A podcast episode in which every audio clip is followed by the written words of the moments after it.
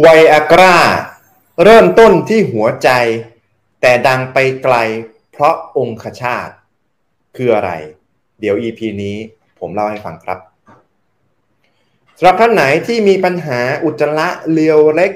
ออกมาเป็นเส้นเล็กๆ ออกมาเป็นเม็ดๆ ไม่ออกมาเป็นก้อนที่สวยงาม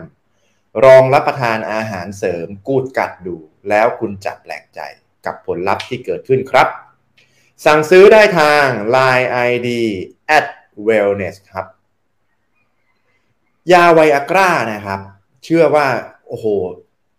ผมว่าไม่น่าจะน่าจะไม่มีคนไม่รู้จักอะยกเว้นเด็กๆนะ คือถ้าเกิดโตมาสักสักแป๊บหนึ่งอะ ได้ผ่านชีวิตมาสักหน่อยนึงเนี่ย ก็น่าจะรู้จักแหละว่า เป็นยาที่ใช้เสริม เอ้ไม่ใช่เสริมสิ แก้ปัญหาสมรรถภาพทางเพศของผู้ชายนะครับ ทำให้องค์กระชาทำให้กระจูเนี่ยแข็งตัวนะครับมันก็เป็นยาที่คนส่วนใหญ่รู้จักว่าเป็นเรื่องนั้นนะแต่เชื่อไหมครับว่าเริ่มแรกเดิมทีเนี่ยของยาไวอากร้าเนี่ยมันไม่ได้เป็นอย่างนี้นะอ่าเดี๋ยวผมจะพาย้อนกลับไปนะครับ ในจุดเริ่มต้นของมัน ในปี 1989 นะครับ 1989 Peter Dunn นะครับกับ Albert Wood สองนักวิทยาศาสตร์นะครับ ชาวอังกฤษของบริษัทไฟเซอร์ ได้คิดค้นยาตัวหนึ่งที่ชื่อว่า sildenafil citrate นะครับอะชื่อไม่เป็นไรไม่ต้องไปสนใจนะครับ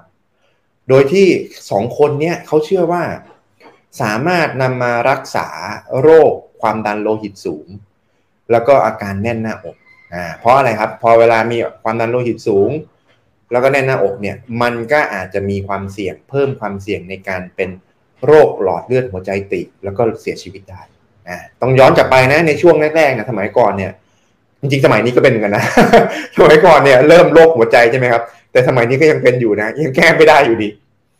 เขาก็เชื่อว่านะว่ายาเนี่ยจะสามารถบรรเทาสามารถรักษาความดันโลหิตสูง ซึ่งจะได้ลดความเสี่ยงในการเป็นโรคหัวใจไง ถัดมานะครับ จากปี 1989 1991เนี่ย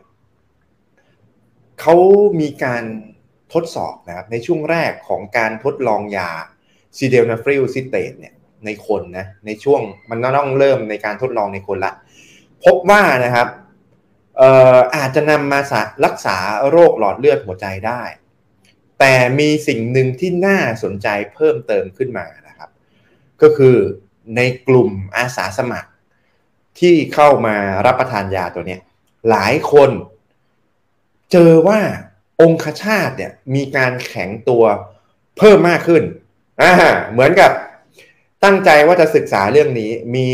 ความเชื่อนะครับ คือเป้าหมายในการที่จะลดความดันโลหิต แล้วก็เพื่อป้องกันไม่ใช่ป้องกันเนี่ยลดความเสี่ยงในการเป็นโรคหัวใจแล้วก็หลอดเลือดแล้วก็การเสียชีวิตใช่ไหมแต่ปรากฏว่าระหว่างทางนั้นไปเจอ เออเขาเรียกอะไรเจอทางแยกอีกอันหนึ่งอาสาสมัครปั๊บเจอเอ่อมีการบอกนักวิทยาศาสตร์ที่ทดลองว่า เฮ้ย องคชาตแข็งตัวเพิ่มมากขึ้นอ่าทีนี้มันก็เลยด้วยความเป็นเป็นบริษัทยาเนาะระดับโลกนะครับ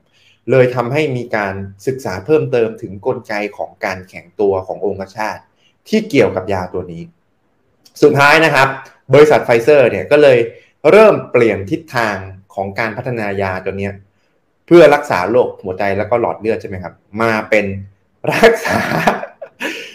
ภาวะเสื่อมสมรรถภาพทางเพศของผู้ชายแทนอ้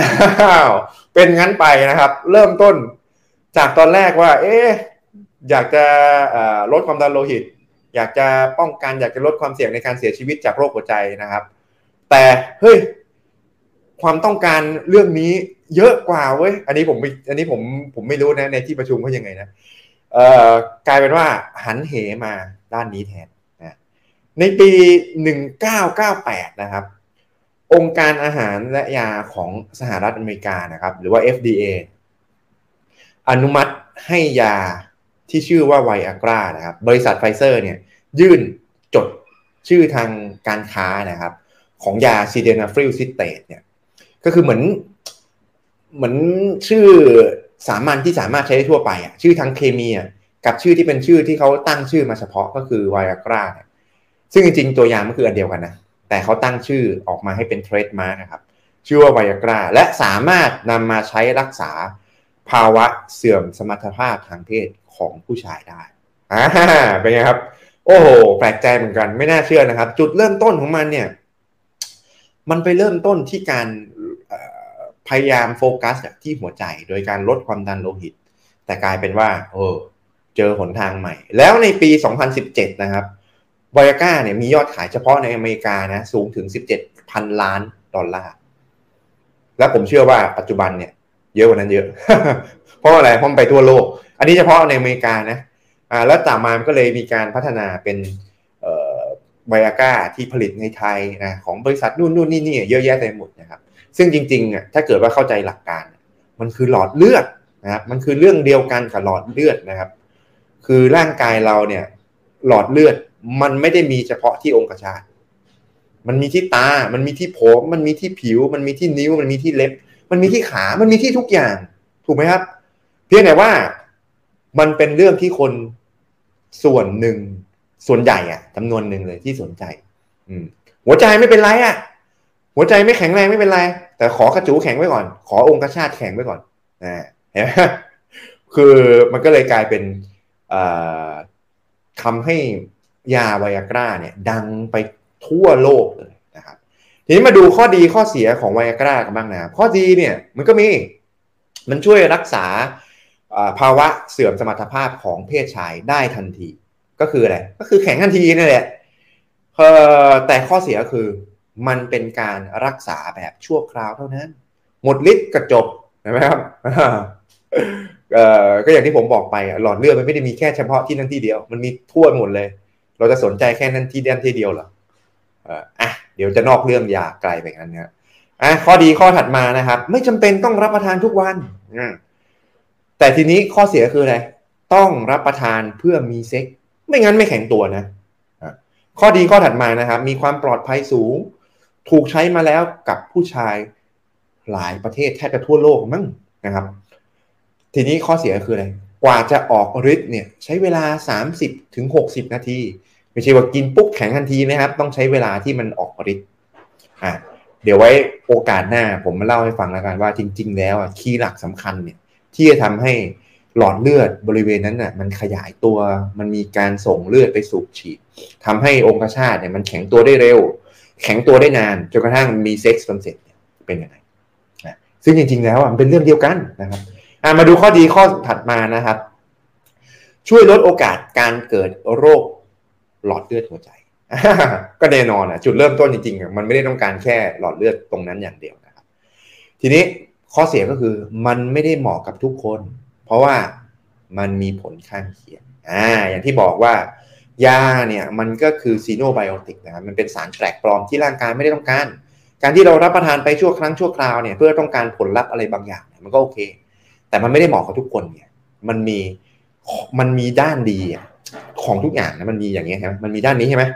มันก็ต้องมีด้านนี้นะเป็นเรื่องปกตินะทีนี้มาดูผลข้างเคียงของมันกันบ้างนะครับ ว่าผลข้างเคียงมันมีอะไรบ้าง ปวดหัว คลื่นไส้ ท้องเสีย ผื่นแดง ปวดกล้ามเนื้อ จุกเสียดแน่นท้อง เลือดออกทางจมูกนะครับ ก็คือเหมือนเขาเรียกอะไรอะกำเดาไหลอะเลือดออกทางจมูกเส้นเลือดฝอยแตกนะฮะอ่อนไหว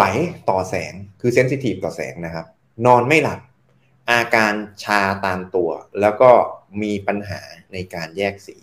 อันนี้คือผลข้างเคียงที่อาจจะเกิดขึ้นได้นะครับ คือไวอากร้าเนี่ยก็เหมือนยาทั่วไปแหละ ที่มันมีผลข้างเคียง เหมือนเหรียญที่มันมี 2 ด้านมันไม่ได้มีแบบเฉพาะด้านใดด้านหนึ่งนะครับ คุณเองตัวคุณเองอะที่กำลังฟังกำลังดูผมอยู่เนี่ย คุณคิดว่าคุณมีข้อเสียอย่างเดียวหรอคุณก็มันมีคนดีอย่างเดียวหรอมันไม่ได้อย่างนั้น มันมีทั้งสองด้านนั่นแหละ เพราะฉะนั้นผู้ที่มีปัญหาสุขภาพเนี่ยควรปรึกษาแพทย์ผู้เชี่ยวชาญก่อนที่จะรับประทาน ไม่ใช่ว่า โอ้โห อยู่ดีก็อยากแก้ปัญหาใช่ไหมครับ ก็ซื้อมารับประทานก็ต้องดูกันว่ามีผลข้างเคียงอะไรบ้าง ช่างกันแล้วว่าข้อดีข้อเสียรับข้อเสียได้ไหมหรือไม่มีข้อเสียเลยสำหรับตัวท่านนะ ก็แล้วแต่ตัดสินใจกันดูลองปรึกษาแพทย์ผู้เชี่ยวชาญดูอะโอเคสำหรับท่านไหนนะครับ ที่ดูแล้วชอบรู้สึกว่าเป็นประโยชน์ก็กดไลค์ถ้ารู้สึกว่าน่าจะเป็นประโยชน์กับคนอื่นรอบข้างก็กดแชร์ ถ้ามีเป้าหมายเดียวกันนะครับ อยากดูแลสุขภาพแบบองค์รวมนะครับหุ่นดีชะลอวัยห่างไกลโรค กดติดตามได้เลย ถ้าไม่อยากพลาดเนื้อหาดีๆ ก็กดกระดิ่งแจ้งเตือน แล้วพบกันใหม่ EP หน้า สวัสดีครับ